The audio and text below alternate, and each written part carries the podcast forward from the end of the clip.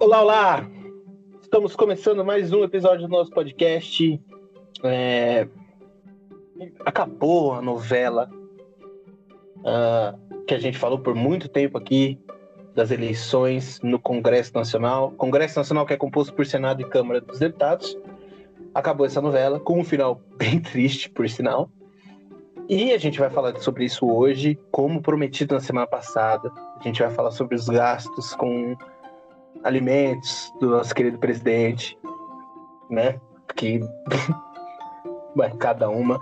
E a gente vai falar também um pouquinho do atrito que ele tem mantido aí com o Mourão, vice-presidente dele. E tem algumas informações importantes sobre tudo isso. Vamos começar o nosso podcast. É, pegue aí o seu refrigerante, sua água, seu café e aproveite as informações dessa semana. Para me acompanhar, como sempre, minhas duas parceiríssimas. Hoje, na minha esquerda virtual, está Sabrina Barbosa. Olá, pessoal. Bem, eu sou Sabrina Barbosa e como prometemos, né, como o Kaique disse, essa semana a gente vai ter o desfecho do famoso leite condenado, ou melhor, o leite condensado, que entrou aí para os gastos né, do governo. Então, Dani, chega aí para a gente explicar essa história. Fala, galera. Eu sou a Dani Gebac. Esse é mais um episódio. Muito obrigada por já estarem aqui com a gente e aproveitem o episódio. Eu deixo essa explicação para vocês. O dinheiro fala. Bom, Ontem aconteceram as eleições no Senado e na Câmara dos Deputados. Depois de muito bafafá que a gente vai comentar a partir de agora, foram eleitos é, os dois presidentes, tanto do Senado quanto da Câmara dos Deputados. Então, nossa notícia, nossa primeira notícia desse episódio é a seguinte: apoiados por Bolsonaro, Lira e Pacheco vão comandar o Congresso. Como eu disse lá no comecinho, o Congresso Nacional é composto pelo Senado e pela Câmara dos Deputados. Então, os dois, né, Senado e Câmara dos Deputados, são responsáveis por é, cuidar da legislação brasileira, ou seja, tudo que envolve leis e decretos e mandatos, enfim, e mandados, enfim. Tudo isso sai dessas duas casas os parlamentares escrevem né, os projetos de lei, votam, e aí eles são sancionados pelo presidente. Ou seja, o presidente desce a caneta lá no projeto de lei que os deputados escreveram, e aquela lei vale para o Brasil todo. Falando, né, voltando a falar sobre as eleições, o Bolsonaro ele tanto interferiu na disputa do Congresso que obteve vitória ontem, né? Com a eleição do deputado Arthur Lira para a presidência da Câmara e do Rodrigo Pacheco para o comando do Senado. O Arthur Lira conquistou 302 votos no primeiro turno. A gente havia especulado aqui, no, em episódios anteriores do nosso podcast, que provavelmente essa eleição iria para o segundo turno, e não foi, de nenhum.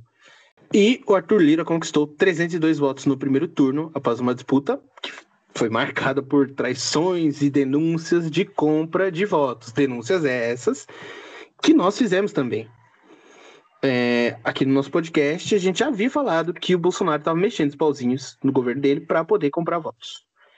E a escolha representa um triunfo do presidente, né? Que venceu a queda de braço com o agora ex-presidente da Câmara, Rodrigo Maia. O Lira, que é réu em duas ações penais, também é condenado por improbidade administrativa. O Supremo Tribunal Federal já afirmou entendimento que réus em ações penais não podem substituir o presidente e o vice internamente. Então, para entendimento, o presidente da Câmara dos Deputados é o terceiro na linha de sucessão da presidência. Então, se o Bolsonaro tiver uma viagem, né, foi para os Estados Unidos lá trocar uma ideia com o Donald Trump, o presidente do Brasil é o Hamilton Mourão. Se o Hamilton Mourão precisar ir para Venezuela trocar uma ideia com o presidente da Venezuela, o presidente do Brasil vira, presidente em exercício, viraria o Arthur Lira. Como ele é réu em duas ações penais, ele não vai poder. Né? Então ele perde esse direito de ser o presidente da, do Brasil interinamente, enquanto o presidente né, eleito e o vice não estão. O que acontece é o seguinte: para vocês verem qual, qual é a bagunça do Brasil e como ontem foi um dia triste né, para o brasileiro. Um cara que é réu em duas ações penais e é condenado. Ele foi condenado, tá? Por improbidade administrativa. Condenação essa que né, levou a ex-presidente Dilma Rousseff a ser impeachmentada. Bom, enfim, né? A eleição do Lira e do Pacheco também significa um novo capítulo para o governo do Bolsonaro, que está apostando em uma agenda mais conservadora do que liberal para conquistar o um novo mandato. Então, isso aqui é um aceno, claro, que a gente também já havia falado no nosso podcast, que o Bolsonaro agora tem um caminho muito mais fácil para poder passar as pautas absurdas dele, porque agora ele comanda o legislativo, comanda quem faz as leis, quem faz os decretos, que é bizarro, e é, a gente meio que não tem muita, muito o que fazer. A gente havia falado como era ruim que isso acontecesse e aconteceu. Então, a Dani tem um comentário sobre isso. Bom, primeiramente me choca que o cara com condenações pode ser presidente da Câmara. Não pode ser presidente em exercício, mas pode ser presidente da Câmara. Bizarro isso. É, o meu comentário não é só sobre essa situação, né?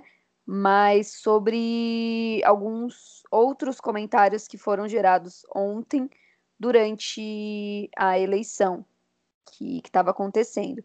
Então, acho importante lembrar que essa eleição, como a gente vem dizendo aqui há algum tempo, ela não tinha influência da população.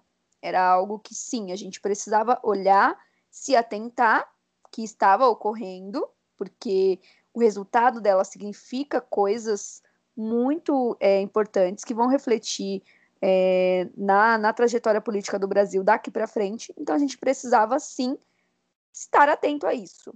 Ponto. Isso é claríssimo pra gente. Só que ontem no Twitter, quem tem Twitter, quem acompanha, é, viu que algumas pessoas deram a famosa carteirada de que enquanto os brasileiros estão alienados com o BBB, o Lira estava sendo eleito presidente da Câmara. Uma coisa não tem nada a ver com a outra. Nem que a gente estivesse na porta do Congresso batendo panela, não ia mudar nada, porque é uma, foi uma questão muito além do, do poder da população. Então, assim, a gente precisa se aprofundar nesses assuntos, e eu acho que é exatamente esse o, o nosso trabalho aqui no podcast. Mas não entrem nessa viagem de que, ai, o brasileiro que tá vendo BBB é o brasileiro alienado, é o, a pessoa é, que não é culta e enfim, não entrem nessa nesses, nessa onda, né? E queria deixar bem claro que uma coisa não tem nada a ver com a outra. Então, se você deu essa carteirada ou se você viu alguém dar essa carteirada, essa pessoa tá viajando.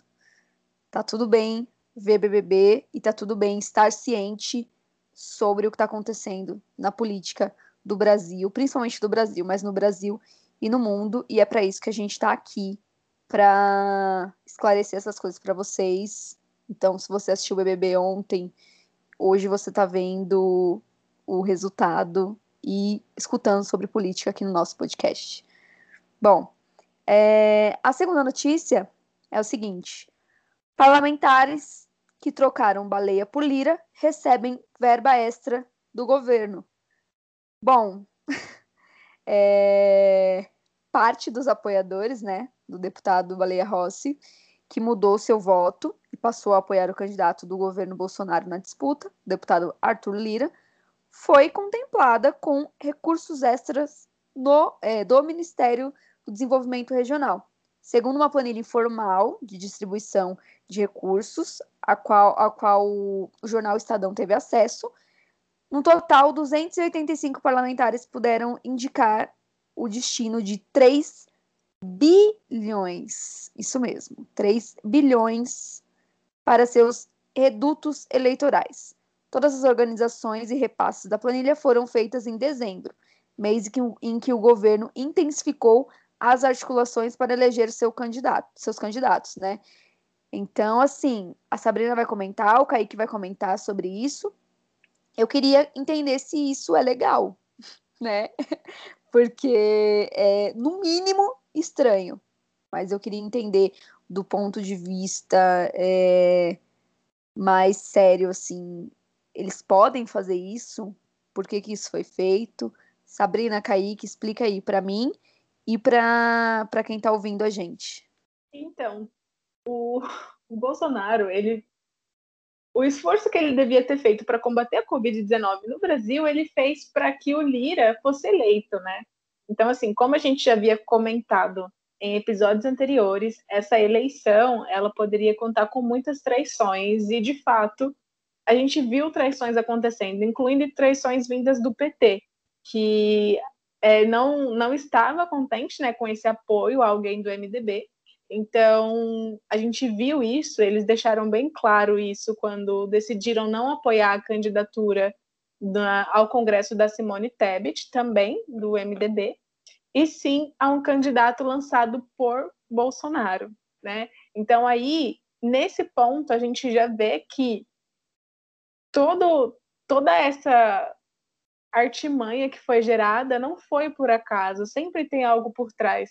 É, bom, e o que eu tenho para dizer, eu já vou passar para o Kaique para ele dar mais explicações, explicar mais a fundo sobre essa pergunta da Dani, mas é que a partir desse mês a gente vai ver muitas articulações políticas, principalmente do nosso presidente, para que ele possa repassar, né, para que ele possa na, possa, na verdade, passar ações que ele não estava conseguindo quando o Maia estava no cargo.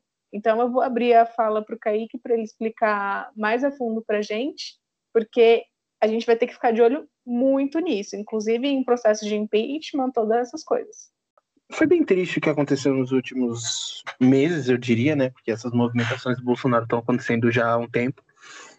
E primeira coisa, é, a Dani falou que foi destinado 3 bilhões a 285 parlamentares, 285 deputados receberam 3 bilhões não 3 bilhões cada, né? Isso dividido, no total dá 3 bilhões, para seus redutos eleitorais. Redutos eleitorais é o seguinte: é, por exemplo, o deputado federal de São Paulo, ele tem uma base de um polo votante, né? Ou seja, tem muitos eleitores uh, no centro de São Paulo.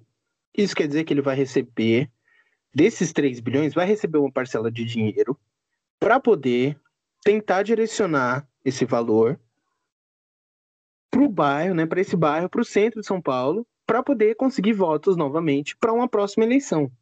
Redutos eleitorais são isso. São os lugares onde você recebeu mais votos para poder se eleger. Então, eles estão recebendo recursos para poder né, distribuir entre esses entre essas pessoas que votaram efetivamente ou entre pessoas que ajudaram a eleger esse deputado. Né? Aí Vamos à segunda questão, né? Isso é legal ou não é legal? Olha, é discutível, mas teoricamente é legal sim. Por quê?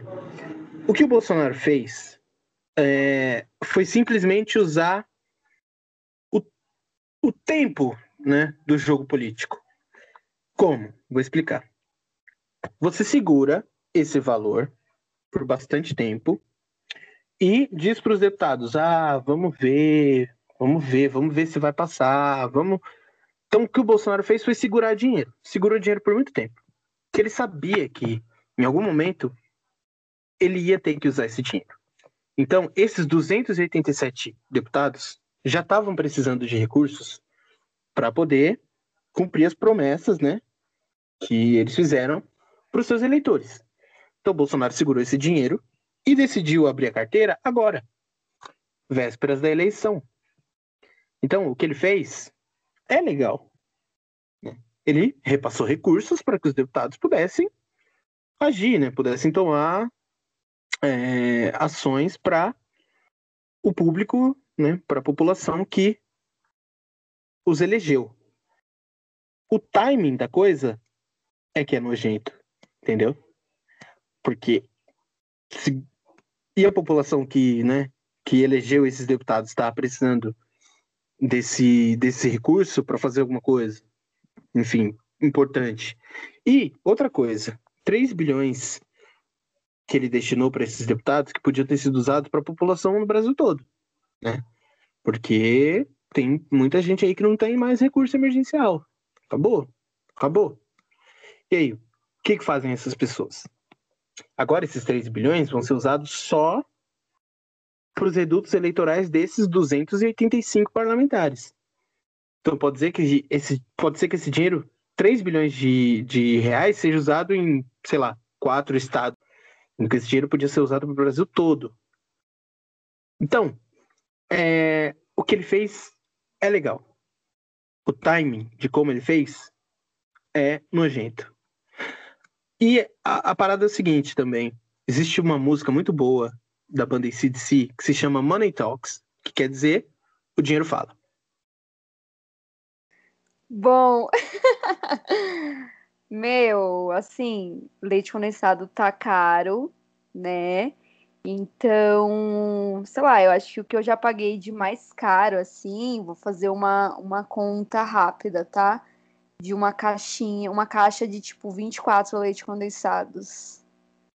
É tipo 96 reais. Uma caixa, vai. Se eu fizer. Se eu usar uma caixa fechada de 24 leite condensados por mês, dá 1.152 reais. E eu sou confeiteira, tá? Eu trabalho com doces. Eu não sou presidente Entendi. comendo e colocando leite condensado Sabe lá Deus onde, sabe lá Deus onde esse homem está enfiando tanto leite condensado. Esse homem, as pessoas para quem ele está comprando leite condensado, não sei. Queria muito entender. Queria muito entender. Bom, e assim, depois dessa explicação da Dani, que é confeiteira e trabalha com, com esse tipo de produto, é, eu peguei, né, somente os 15 milhões, porque ele gastou muito mais, e fiz algumas contas que do que a gente poderia fazer com todo esse dinheiro. Eu não sou muito boa em conta, mas essa conta é bem fácil. Então você pega 15 milhões e divide aí pelo valor que você quiser. Então eu dividi aqui. Vamos começar pelos cilindros que de oxigênio que o Amazonas, o Amazonas até hoje está precisando. Eu fiz, um, eu fiz uma pesquisa e, em média, um cilindro está custando R$ 929,90. Então, eu peguei esse valor e dividi por 15 milhões o que dá 16.130 cilindros de oxigênio, o que já salvaria a vida de uma galera. Né? E para os Provida, salvaria a vida de muito bebê. Bom, de seringa e agulha, que a gente estava numa discussão de onde estão as seringas do Brasil. A seringa custa em média 70 centavos e as agulhas custam uma caixa, em média R$ 16,82. Somando esses dois valores, dá o total de R$ 17,52. Dividindo por 15 milhões, a gente teria o total de R$ 856.164 esse conjunto de seringa e, e agulha, tá? Então, assim, a gente teria 856 mil unidades de seringas e agulhas. Vou voltando ainda mais para o caso das vacinas. O valor estimado para a vacina da AstraZeneca e de Oxford é de R$ 16,50. Dividindo isso por 15 milhões, dá o total de 909.090 doses da vacina. Já a Coronavac, ela custa 54 reais. Dividindo o valor, ficaria 277.777 doses da vacina.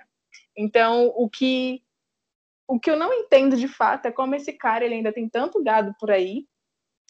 E assim, depois é, dessa divulgação dos gastos, porque nós temos direito de ver essas divulgações e saber o que, que o presidente está fazendo com o nosso dinheiro, o órgão, o órgão responsável por essas divulgações simplesmente tirou essas informações do ar. Então, assim, é, é esse o governo que a gente tem. Um governo que ele não é claro, ele não é justo, ele é totalmente. Eu nem tenho mais palavras, porque é um serviço total para a população. Então, sabe, eu vou abrir para Dani comentar, porque é bizarro demais essas coisas. Realmente, eu acho que não, não tem não tem palavras, né, para a gente colocar é, o quanto a gente fica puto. É, essa é a palavra, gente. Me desculpa se você tá ouvindo e não gosta de palavrão, mas não tem outra expressão, sabe? A gente fica puto mesmo, e é isso. É, a gente deu esse spoiler semana passada, a gente brincou, a gente riu, porque é o jeito que a gente tá lidando com tudo isso, né? A gente dá risada, porque não tem o que fazer, velho. O cara compra um monte de leite condensado, aí vai lá. É, eu nem sei se foi uma, uma, uma, um pronunciamento ou se ele foi dar alguma entrevista. Ele levou um leite condensado e tirou uma foto, sabe? É, ele ri na nossa cara, ele não respeita nada, ninguém, os momentos que a gente está passando, sabe? Tipo, gente morrendo, é, o cilindro de, de oxigênio faltando em hospital e o cara rindo na cara do brasileiro que está questionando porque ele gastou tanto com pizza, com refrigerante, com um leite condensado. E a gente bate tanto nessas teclas porque não tem, não tem esclarecimento, não tem tipo, ai, uh, foi por causa, tipo, tem, tem, tem um, um, um, não tem uma, uma resposta cabível, sabe? Não tem uma explicação, tipo, olha, eu fiz é, essa compra porque foi tal situação, tal evento, sei lá, velho, fala que tava doando docinho por aí, tava fazendo alguma coisa, dá uma explicação. Não, não, não existe isso. Existe. Foi, foi realizada essa compra, o, o, o, destino final foi esse aqui e só, sabe? É, não tem como a gente olhar para isso e não achar que, que está é, sendo envolvido em algo muito além, em algo até mesmo criminoso, em algo relacionado à corrupção. Porque quem faz esse gasto em comida, em, em, leite condensado, em pizza, em refrigerante, sabe? É vergonhoso o quanto esse cara ri na cara do brasileiro, o quanto esse cara não tem escrúpulos, não tem. É, ele não tem limite, ele não tem filtro nas coisas que ele faz. E a gente está tendo que lidar com isso e vai continuar lidando com isso, porque ele tem aí mais um tempo de mandato, como as coisas estão correndo, é, favorecem muito ele. Então, é preciso se atentar e é preciso se revoltar com essa situação, porque tá constrangedora, tá vergonhosa. É, o Kaique vai puxar a próxima notícia, que é sobre o vice. Então, Kaique, fala aí pra gente como tá essa situação, o que, que o Mourão anda falando, e depois você vai falar mais pra gente até mesmo dessas relações entre ele e o Bolsonaro, que estão estremecidas. Antes de puxar essa notícia, só é, surfando aí no que na aula que a Sabrina deu e nessa nesse comentário preciso sobre indignação do brasileiro, a, a Dani fechou aí com essa informação de que a gente não sabe quando isso vai acabar e tem que tomar cuidado para como vai correr a eleição do, de 2022. Com o Arthur Lira presidente da Câmara, não tem impeachment. O que era um sonho distante, que eu falei na semana passada, o sonho acabou. Né? Então, é, o Bolsonaro vai ser o nosso. Salvo qualquer evento da natureza que tire o Bolsonaro da presidência, ele vai continuar lá por mais dois anos. Bom, falando na próxima eleição, o Hamilton Mourão, que é o vice-presidente, ele. A, a, notícia que eu vou apresentar para vocês agora é o seguinte: Mourão afirma que Ernesto Araújo pode ser demitido. Né? O vice-presidente, que o Bolsonaro fez questão de dizer que provavelmente é, o Hamilton Mourão queira né, se candidatar na próxima para a próxima corrida presidencial, ele disse que o governo federal vai poder substituir o ministro das Relações Exteriores, o Ernesto Araújo, que a gente apresentou o Ernesto Araújo na semana passada como é, o responsável por negociar com a China para trazer os insumos para é, para duas vacinas, né? Dois laboratórios brasileiros precisavam dos insumos chineses para desenvolver sua vacina. E aí o Hamilton Mourão falou que ele pode ser substituído após né, as eleições da presidência da Câmara e do Senado, que aconteceram ontem. O Ernesto Araújo, que é o chanceler, ele já coleciona alguns atritos com a diplomacia chinesa, de quem o Brasil, como eu disse, depende para receber vacinas e insumos. Né? E como nós trouxemos na semana passada aqui no nosso podcast também, a gente já havia falado dele. O Mourão disse o seguinte em uma entrevista. Abro aspas a ele. Julgo que, num futuro próximo, após a questão das eleições dos novos presidentes das duas casas do Congresso, poderá ocorrer uma reorganização do governo para que seja acomodada, vamos dizer assim, a nova composição política que emergir desse processo. Então, talvez nisso aí, alguns ministros sejam trocados, entre eles o próprio ministro das Relações Exteriores. Aí, vamos voltar, peraí. Kaique, me explica que você falou. O que, que, que o Mourão falou? Repetindo para vocês, políticos usam palavras difíceis para a gente não entender o que está rolando. Vou traduzir o que o Mourão disse. Olha só, Bolsonaro prometeu cargos para alguns deputados em troca de voto para Arthur Lira. Depois da eleição, se o Arthur Lira vencer, ele vai ter que entregar esses cargos que ele vendeu, né, em troca de voto. Ou seja, pode ser que o Ernesto Araújo saia para um deputado que votou no Arthur Lira ou alguém próximo a algum deputado para que alguém assuma esse ministério. Então, é isso que o Moron disse. O vice-presidente do Brasil dessa forma muito sutil, que pouca gente entenderia, atacou muito firme o presidente Bolsonaro. Isso aqui é uma afronta direta ao Bolsonaro. Porque o que, ele está dizendo aqui? Ele está dizendo que o Bolsonaro vai demitir o ministro dele para entregar o cargo, né, para pagar a dívida dele pelo voto que ele comprou. Então, a Dani vai trazer a próxima notícia que né, Bolsonaro, obviamente, ia responder ao vice-presidente dele. E depois a gente comenta né, sobre como essa situação abalou as estruturas lá dentro do, dentro do governo. Bora lá. Então, o Bolsonaro chamou o Mourão de palpiteiro e negou troca no Itamaraty. O presidente se referiu ao vice Hamilton Mourão como palpiteiro. Eu ia falar palmiteiro, gente, desculpa. É a força do hábito. Quem é do rolê do mundo negro sabe do que eu tô falando. Mas então, ele chamou o cara de palpiteiro ao reclamar de declarações do general sobre a provável demissão do chanceler Ernesto Araújo. A insatisfação com o vice foi exposta na quinta-feira, no dia 28 um dia depois do comentário do Mourão sobre o ministro de Relações Exteriores.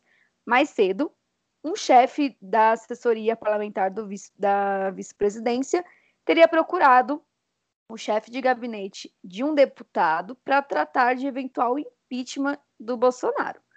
Mourão disse que não autorizou a articulação e anunciou a demissão do auxiliar. Bolsonaro disse o seguinte sobre Mourão, aspas, o que menos precisamos é de palpiteiro no tocante à informação do meu ministério. Todos os 23 ministros que é, eu, eu que escolho, desculpa. E mais ninguém. Se alguém quiser escolher ministro, que se candidate em 2022 e boa sorte em 2023. Fecha aspas. Bom, o meu comentário é: queima Kengarau. É só isso. Relação balançadíssima. Estão é... se alfinetando já faz um tempo. Quem acompanha nosso podcast sabe. A gente já falou disso outras vezes. Eles estão se alfinetando. A gente falou também sobre a conveniência de algumas pessoas, e eu incluo sim o Mourão nisso, de apoiar o Bolsonaro em várias, em várias áreas, vários jeitos e maneiras. E aí, agora que tá percebendo que. Tava percebendo, né, que o cara tava falando muita merda, perdendo força, começou a ir contra ele em algumas coisas, que foi também o caso do Rodrigo Maia. Enfim, esse foi o processo do Mourão e cada vez mais a gente enxerga essa, esses conflitos entre eles. E o que pode acontecer, e a gente também já falou sobre isso aqui, é que provavelmente em 2022 é, tenha essa, essa competição, né? Mourão, Bolsonaro e outros.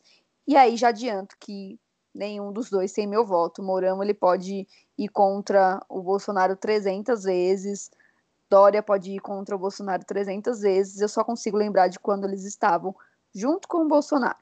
Então, não tem como. Tá bom? É isso. Sabrina vai puxar a próxima notícia pra gente. Eu não sei que rumo a gente vai tomar, mas eu espero que a gente sobreviva até a próxima eleição. Então eu vou já passar para o Kaique para ele puxar a próxima notícia, que tem muita ligação com isso, inclusive. Pode vir, Kaique. A parada, é, a parada é que eu vou fazer um, um comentário sobre isso, sobre isso que você falou, ô, Sabrina, que ele vai marcar dia, horário e local para ser ouvido em depoimento pela Polícia Federal, porque a justiça brasileira virou um salão de beleza, né? Que ele pode ir na hora que ele quer, pode marcar horário. Eu fico triste com a quantidade de benefício que é, esses políticos têm. Assim, tem quem tenha estudado muito para estar tá lá, tem quem, enfim, tenha feito muita coisa para estar tá, né, ocupando esses cargos, mas foro privilegiado é um negócio bizarro, cara. Foro privilegiado. Sabe? Não, nunca, não, não me desce a garganta uma pessoa que está ocupando um cargo no governo, que está ocupando um cargo no posto, para mim, que deveria, esse sim deveria ter muita honra, né? Que é representar o brasileiro representar a sociedade, sabe? Todos os brasileiros, está lá, você é ministro da saúde, mas você tem um foro privilegiado para ser. Ai, não tenho palavras, gente. Eu fico até engasgado, porque é um absurdo isso. Bom, a próxima notícia linka totalmente com um, tudo que a Sabrina trouxe na última, que é, é o seguinte: Bolsonaro diz que falta de oxigênio em Manaus Olha isso. Não é responsabilidade do governo federal. é responsabilidade de quem? É do Whindersson Nunes, então, né? Porra. Esse comentário eu vi no Twitter, né? Pô, uma pessoa publicou isso. A responsabilidade, então, de levar oxigênio para Manaus é do Whindersson, né? Enfim. O presidente Jair Bolsonaro disse no sábado, dia 30, que o governo federal não tem responsabilidade sobre a falta de oxigênio que matou pacientes de Covid em hospitais públicos de Manaus que não tem obrigação de se antecipar a problemas. Eu disse mais cedo, o governo federal ele é responsável pela sociedade brasileira. Se a obrigação não é dele, é de quem? Né? Ele diz que não houve omissão e que o ministro Eduardo Pazuello é um tremendo de um gestor.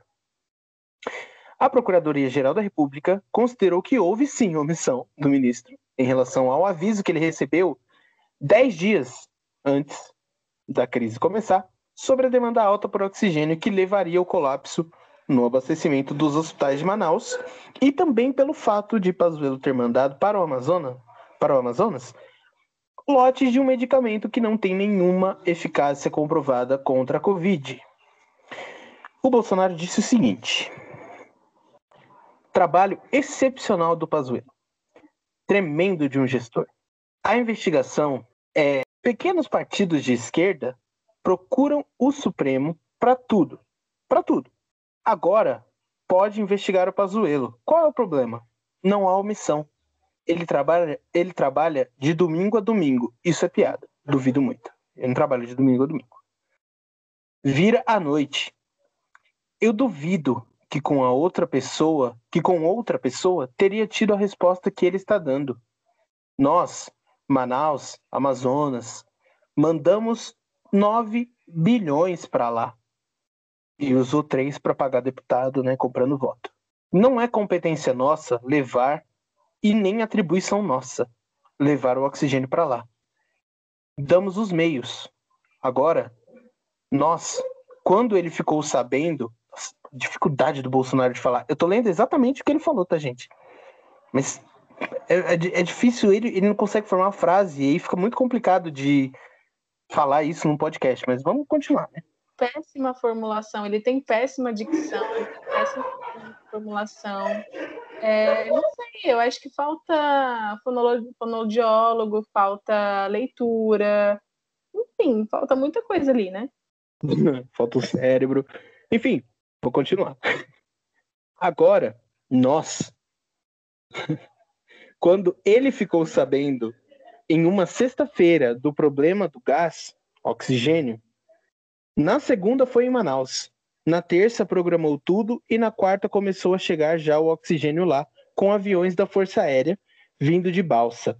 Logo depois, ele começou também a transportar o pessoal doente que não tinha leito em Manaus para outras capitais da redondeza, em especial os, os hospitais universitários.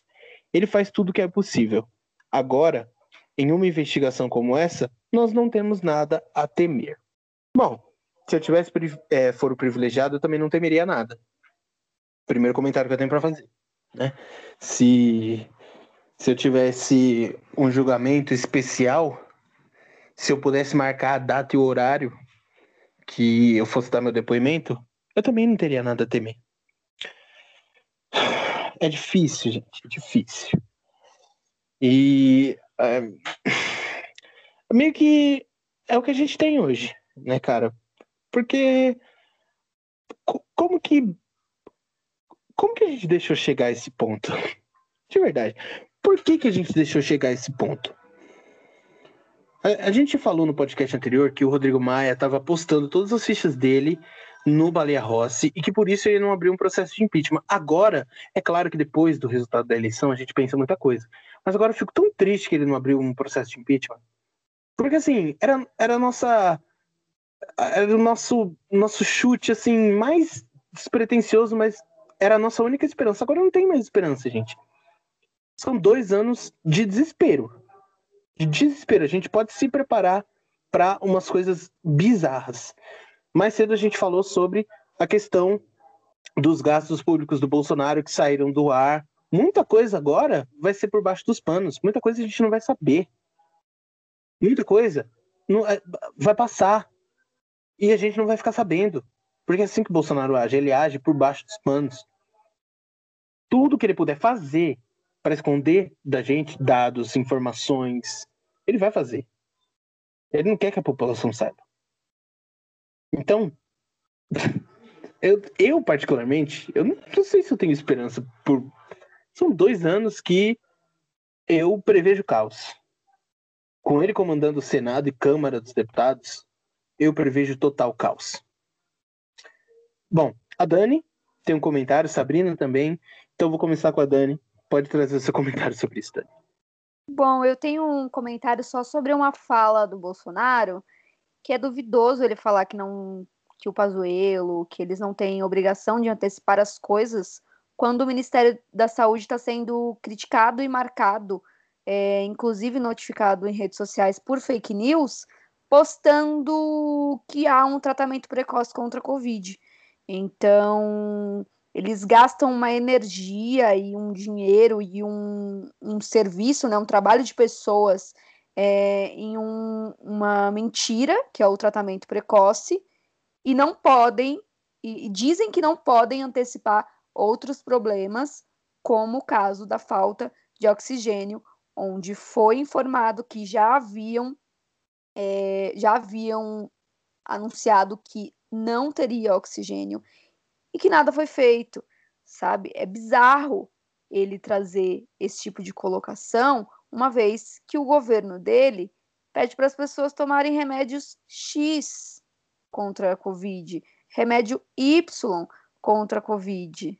Não faz o menor sentido ele falar que eles não têm essa obrigação, quando é exatamente isso que eles estão fazendo, sabe? Tentando é, criar algo para que as pessoas se tratem precocemente, o que não existe, e o que eles deveriam fazer seria é, ter consertado e dado o suporte necessário para a situação de Manaus, eles não fizeram. Não é porque não é obrigação, porque não tem tempo, porque o Brasil está quebrado, porque ele não consegue fazer nada. É porque ele perde simplesmente todo o precioso tempo dele ou falando merda ou é, fazendo outras outras tarefas e, e outra tomando outras atitudes que não condizem com, com uma conduta de um presidente ou comendo leite condensado, sabe? Não tem condição. Eu vou abrir para Sabrina comentar, porque daqui a pouco eu tô xingando esse homem. Não, o que eu tenho para dizer é bem breve, que é a seguinte coisa. Eu quero saber até quando esse governo ele vai carregar o sangue em suas mãos por simples negligência, sem que, sem que se seja realizado nenhum tipo de condenação. Porque o Bolsonaro ele está numa artimanha muito grande de, de sair ileso de tudo. Então, assim, é notável as articulações dele. E agora, como o Kaique disse, não vai ter nenhum tipo de processo de impeachment, porque o cara que está lá está totalmente a favor dele. Então, aqui no caso do Pazuello, ele, ele terá que responder o, o pedido do Supremo, mas agora ele essa nova fase onde o Lira está na cadeira, enfim, será que a gente vai ver essas pessoas pagando pelos seus crimes de negligência, sabe? Eu fico me perguntando muito isso. E eu acho que, na real, é muito triste toda semana a gente vir aqui é, e trazer notícias onde o governo não se responsabiliza por seus próprios atos, sabe? Não se responsabiliza pela população que governa, sabe? Tentando jogar a culpa um para o outro. É, parece um jogo de batata quente o tempo inteiro. É, é frustrante, é triste e pessoas estão morrendo porque é um governo totalmente irresponsável tem um potencial para ser um presidente tão ruim quanto Bolsonaro. Talvez, acho que não. Bolsonaro é o pior presidente que a história de um país do mundo poderia ter. Mas Dória pode ser parecido, tá? Porque tá no espírito, tá no sangue. Se o cara conseguiu se aliar com o Bolsonaro desde o começo, ele não é tão diferente assim, não. A Dani tem um comentário para fazer, vou passar para ela. Bom, existem pessoas que estão fazendo o mínimo né, do seu trabalho é, eu digo mínimo mesmo, porque né, é o que o governante deveria fazer. Eu já critiquei o Dória bastante nesse podcast, então eu não preciso fazer isso de novo. Vou só trazer o que ele falou na última semana, né? Ele avisou que a China liberou a exportação de insumos para mais de 8,7 milhões de doses da Coronavac. Então, é, a China liberou né, essa exportação de 5 1,6 mil litros de insumos para a Coronavac, vacina contra a Covid-19 desenvolvida pela Sinovac, né? Em parceria com o Instituto Butantan. O João Dória, né, que fez esse anúncio, ele gosta, famoso marqueteiro, então ele gosta de estar tá lá, fala tudo que é relacionado à Covid, ele está lá, né? Ele gosta. Uh, o volume é suficiente para a aplicação de 8,7 milhões de doses. O imunizante ele tem chegada prevista para até o dia 10 de fevereiro. E de acordo com o diretor do Instituto Butantan, as doses seguem, é, serão perdão, entregues entre 25 de fevereiro e a primeira quinzena de março. E a expectativa é entregar até 600 mil vacinas por dia. Em janeiro, o Brasil chegou a enfrentar dificuldades e atrasos para a liberação de insumos tanto da Coronavac quanto da vacina criada pela Universidade de Oxford com o laboratório AstraZeneca. E é, tem gente que faz o mínimo, né? Tem governador que faz o mínimo, que é o Dória, tá trazendo a vacina, só isso. E já tá ótimo. A gente fala muito de como o Bolsonaro faz o contrário para salvar a população, o Dória faz tudo para salvar a população em troca de uma eleição, né? Porque eu acho que pouquíssima gente hoje em dia lembra da chapa Bolsonaro, né? Pouquíssima gente lembra da chapa Bolsonaro. Hoje eles trocam farpas, porque os dois querem a eleição de 2022. Mas eles estavam juntos no começo. Então, é, a diferença é que o Bolsonaro se manteve com os seus né, ideais E o Dória, como marqueteiro que é, apesar de ser empresário, decidiu, né, lançar essa campanha pró-vida, né, contra o Covid, tem até hashtag, uma doença tem uma hashtag, gente. A doença tem uma hashtag. Não tem que ter hashtag. O Dória tinha que ir lá trabalhar, fazer o corre dele e entregar vacina e foda-se. Desculpa de novo os palavrões. Mas desculpa, mas era só isso que ele tinha que fazer. Mas ele tá transformando isso num circo. Toda vez que ele tem que falar alguma coisa sobre a, a Coronavac, é uma coletiva de imprensa, aí bota a hashtag na frente, aí vamos vacinar mais uma pessoa aqui para mostrar que tá funcionando. Para, por favor, para com isso. Para com isso. O Bora, o, o, o Bora é ótimo. O Dória tem. Bom, meu comentário é sobre a vacina, né? Vem aí demais. Bota cada uma em um braço, vamos que vamos. É, queria também comentar sobre comentar sobre um comentário. queria falar sobre um comentário que rolou hoje, né, às 10, uh, 10 horas, o Dória disse que a população de São Paulo pode ser totalmente vacinada até o final do ano. É o famoso vale tudo pela presidência, né? O cara tá querendo de qualquer forma vacinar todo mundo e que bom, né? Faça o seu trabalho. Mas quem está acompanhando aí o vacinômetro e tal, já saíram algumas algumas estimativas de quando seria, quando terminaria de, de vacinar toda a população. É, alguns falaram em anos, mas hoje o Dória fez esse pronunciamento de que quer vacinar todo mundo, quer que todo mundo seja vacinado, todo mundo de São Paulo seja vacinado até o final do ano. Eu espero aí para ver, espero que sim, e espero que, que essa vacina venha logo e que a vacina para todos, né? A vacina já tá aí, já tem muita gente sendo vacinada, já conheço pessoas que foram vacinadas, graças a Deus, mas espero que todos se vacinem o quanto antes. Vamos aguardar. E assim, ele tá fazendo o trabalho dele. Alguém, tem gente que vai cair nesse papo e vai voltar nele? Vai. Mas é isso. É, parabéns por fazer o mínimo. Acho que é isso. É, encerramos aqui. Vamos ter nossos agradecimentos, mas obrigada por, por terem escutado a gente até aqui e fiquem com o encerramento do nosso podcast. Bom, hoje o clima ele foi meio pesado, mas se tudo der certo, a gente vai sobreviver até o final desse mandato. E bom, muito obrigada a todos que nos ouviram até aqui. Obrigada, Dani. Obrigada, Kaique, pela companhia e por estarem aqui. Então, muito obrigada. Kaique pode chegar, fazer seus agradecimentos, Dani suas indicações. Enfim, bora para mais um final de podcast.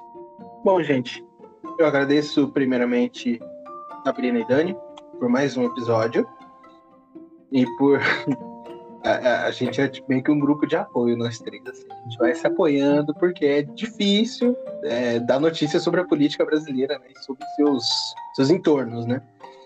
Então agradeço demais pela parceria. Muito obrigado a todos que estão ouvindo o nosso podcast, que estão interagindo com a gente. Espero que vocês tenham gostado. Se vocês tiverem qualquer crítica, qualquer dúvida, nunca se esqueçam de mandar pra gente é, via Instagram.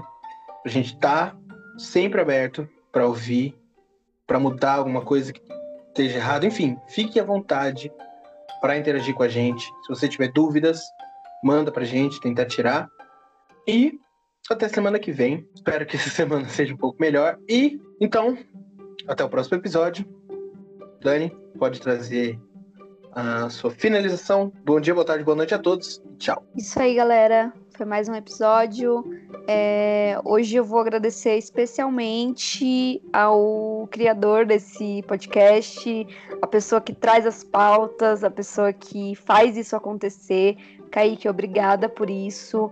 Seu trabalho é de extrema importância para um olhar periférico. A gente está conseguindo chegar cada vez é, em assuntos que precisam ser ditos e esse é um trabalho extremamente essencial. Você é foda. Obrigada por compartilhar isso com a gente. Obrigada, Sabrina, você também é foda. É minha companheira aí de muito tempo já nesse projeto. E obrigada a você que tá ouvindo a gente, que tá gostando, comenta, segue a gente, arroba um olhar periférico, no Twitter, arroba UOP, é, UOP Projeto, tá? UO Projeto. Então, segue a gente lá, se cuidem e até o próximo episódio. Um beijo, tchau, tchau.